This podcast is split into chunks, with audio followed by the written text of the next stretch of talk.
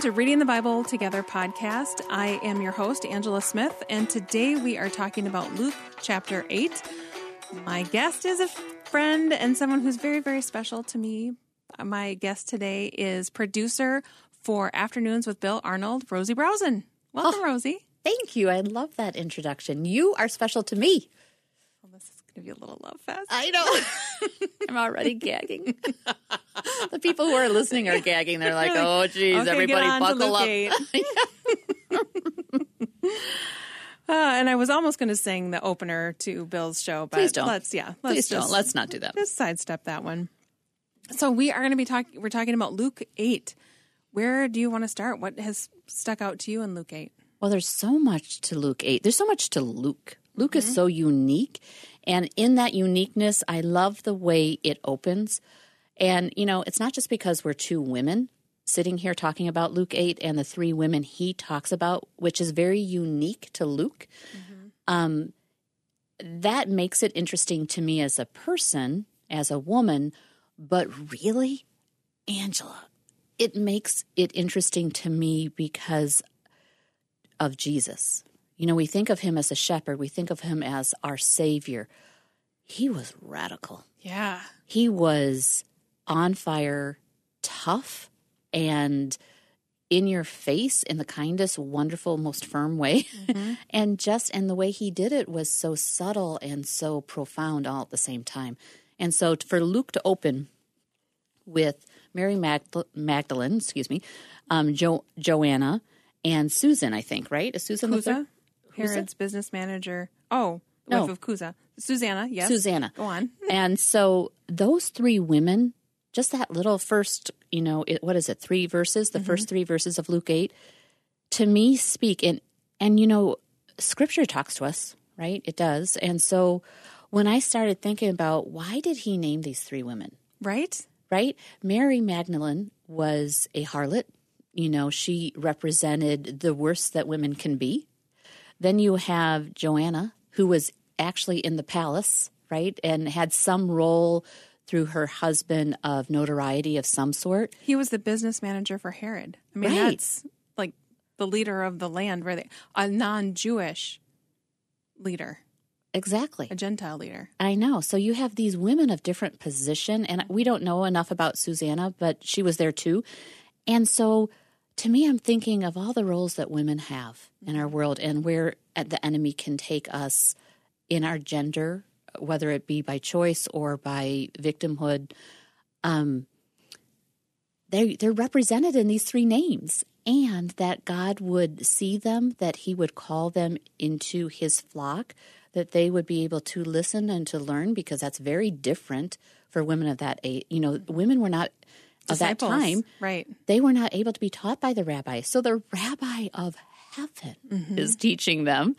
And they also, in their learning, they also have this opportunity to support, which biblically, women who were destitute or widowed, they were lost, mm-hmm. you know, because they couldn't support themselves. So here these women are helping support the men, which is also countercultural. Cultural, yeah. And so to me the significance of these three women in the in just their names speaks volumes of Christ. Right. And I think we see that Luke does that in his whole account. He does. You see the the important role that women played in in the ministry that Jesus did and as followers of Jesus that we don't necessarily see that in the other gospel accounts. We don't and and I guess I haven't really heard them I haven't heard their stories being told or heard them mentioned. You know the mm-hmm. the roles that women played some in in stories that we've heard, we don't hear about the the women's part in it. Does that make sense? We don't. And and we also don't think I mean so just take this little story right here and you think of the pastors of our world today and the platforms that they have and you might think of you know name a pastor Chip Ingram. There are a host of people behind Chip Ingram that are allowing him to turn on his mic. Right. right? And I think these women are named here, and they can be they could be named men just as well. But that whether you are on the platform or whether you are a support person in your church, allowing the gospel message to get out by your funds that you donate, by showing up and wiping down tables, whatever your role is, in the Lord's eyes, that's equally important. Mm-hmm. And I, it's a great reminder that, you know, I think in our humanness, in our pride, everybody always thinks of themselves as maybe the general versus, you know, the boot washer mm-hmm. um, in an army. And yet the boot washer is just as important. And I, well, and I think our general washed boots. Yes, he did. Right. Mm-hmm. And that you're giving that, oh, chapter 22 away. Yeah. We're going to talk about that. There's a little insight that we're going to talk about 22 and God's kingdom as a gen, as a king um, and servitude. But that's a little sneak peek. Well, and also, I mean, to that end, mentioning that Joanna was Herod's business married to Herod's business manager. Mm-hmm. That because we see later that Herod had heard about Jesus and was anxious to meet him. So that's just a little sneak peek of what's coming up in 22. But it's going to reference back to here because I think that's an important piece to think about. It is. Is is it because of Joanna that he knew? I mean, we don't know, but we don't know. Imagining. But if you imagine your own marriage, any marriage, mm-hmm. you know, a husband and a wife, it's like iron versus, you know, sharpens iron. You do have influence together. Mm-hmm. And so, yeah, I do think it's a little inkling, you know, and, and a nod to understanding where your influence is. Mm-hmm. And, you know, that's a big word today. Be an influencer. Right. And and so what does that mean? Does it you could be the mother of the next somebody. You could be the father of the next somebody and your influence is for one person. Or it could be broad. Right. But to trust the Holy Spirit that because he dwells within you, you change a room just by walking into it. Mm-hmm. And and to be aware of that. Yes, to take your influence and your leadership seriously mm-hmm. and to be purposeful exactly. It, I think, and not pride driven. Right. Right. Ooh, that'll preach. Oh, okay. Ooh, I'm on my okay. box. I'm on my soapbox now. Okay, and so then we move on, and we have the parable of the farmer scattering seeds. Mm-hmm. I mean, I love this one. Yeah. When I first came to know Christ, I prayed that I it was I was good soil. That I was mm-hmm. let the seed that fell and let me be good soil. I don't want to be choked out. Right. Isn't that a beautiful prayer? Because I think that's the prayer of all of us. And actually, if I'm being 100% transparent, and it's so easy to be 100% transparent when you don't know the other people listening to right. this. it's just us in a room. It's just us in a room that might go to thousands of people. But yeah. um, I would have to say, where I am now in my journey, I can see in different places of rebellion and rejection that I would listen to from the enemy's voice, that I was all of those seeds, mm.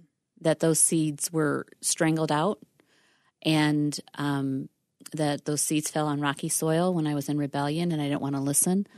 Mm. And what I love about this parable is that God's not done with us. You know, when you have a handful of seed, the farmer throws it out, he goes back into his bag and gets more. And it's not a one time deal with God. He comes and he seeks you over and over and over again. And it's in his diligence and his persistence that that broke me. Into the best in the best ways of humility where I realized that good soil that the good soil I desired was an obedient heart mm. and a faith filled heart and really trusting what God did on those hills of Cal- on the hill of Calvary and who I am in His eyes, that took pursuit from Him in my life. And that's really hard to say because I wish I had listened the first time. But, you know, I think just sin nature is rebellious. Well, and I think it's a part of everybody's mm-hmm. process mm-hmm. is that there's that that stretching, that growing, that getting out of your comfort zone, that that dying, mm-hmm. that sanctification process of dying to self and letting you know bits of your sinful, you know, like I was going to say humanity. I'm not sure if that's the right word, but I kind of like it. Yeah, to let things. It's our flesh, right? Yeah, to let flesh parts of your flesh die. That it doesn't. I mean, Jesus accomplished it all. Yeah, but there's also we also play a role in letting it go and letting it die and not and, picking it back up and trying and, to like stick it back on. Right, and it's in that play, playing that role that this scripture um, reminded me of Colossians two 8. Can I read it? Mm-hmm. And I have to pull it away because I'm not sure I can see my Bible. Um, it says, See to it that no one takes you captive through philosophy and empty deception, according to the traditions of men, according to the elementary principles of the world, rather than according to Christ. I think um, the responsibility, Jesus chases after us. Our responsibility to keep on turning ourselves to Him, to give ourselves to Him, because without Him we can't do it. That is sacred soil to guard. Mm-hmm. And especially in our world today, our temperature today, anxiety and worry, I God had to remind me that the gospel isn't afraid of what's going on. Right? Like yeah, he's all too familiar with it. He's all too familiar with it. So where's my soil? Like what is the state of my soil? What what am I having faith in? What am I remembering and and being distracted from? And when I say remembering, what do I know happened on the hill of Calvary? I know Jesus triumphed over everything today. And so my faith has to keep on turning back to that. The soil has to be rich. I have to take guard of my thoughts in today's world and make sure that I keep on aligning, aligning them to Christ. That's my job mm-hmm. on this side. Yes.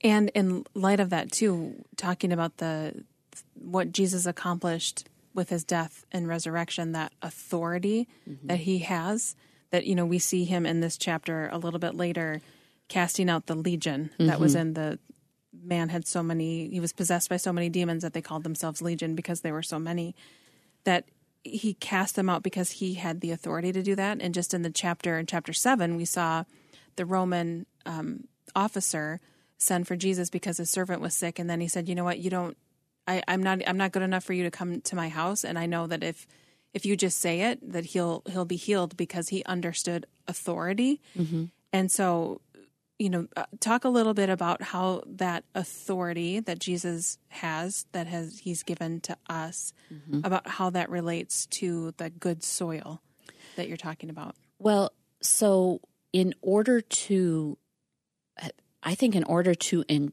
to grab hold of the authority that God has given us and to step into that authority in belief, um, we have to understand our identity. Mm. That that truly God loves us without any act or of or anything good that we can possibly do. Right? He mm-hmm. He's chosen to love us in our filth. That and and not only did He choose to love us, He said, "You are my daughter. You are my son."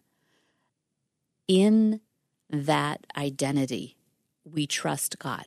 Right? We trust Him, His patience, His mercy. We need His mercy. It's by His mercy that He even envelops us at all.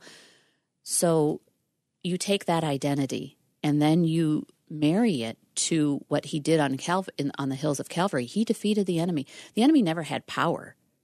The enemy had authority. Mm. And God took back that authority. And then he turns around and says, "And I give you the keys. In my name, you will do these things and more." So to understand what these things are, you have to look at Jesus. You have to look at what he did. There is an um, uh, there should be a hunger in us to know what the kingdoms of heaven are like versus our worldly kingdoms here. Mm-hmm. And the kingdom of heaven for the king is a servant, right? Mm-hmm. And and in the kingdom of heaven he heals. So to step in so it's a two-part deal. My soil has to be rich in belief that I believe that he did take back the authority from the enemy, that he was if you don't believe in the resurrection of Christ, you got to go way back.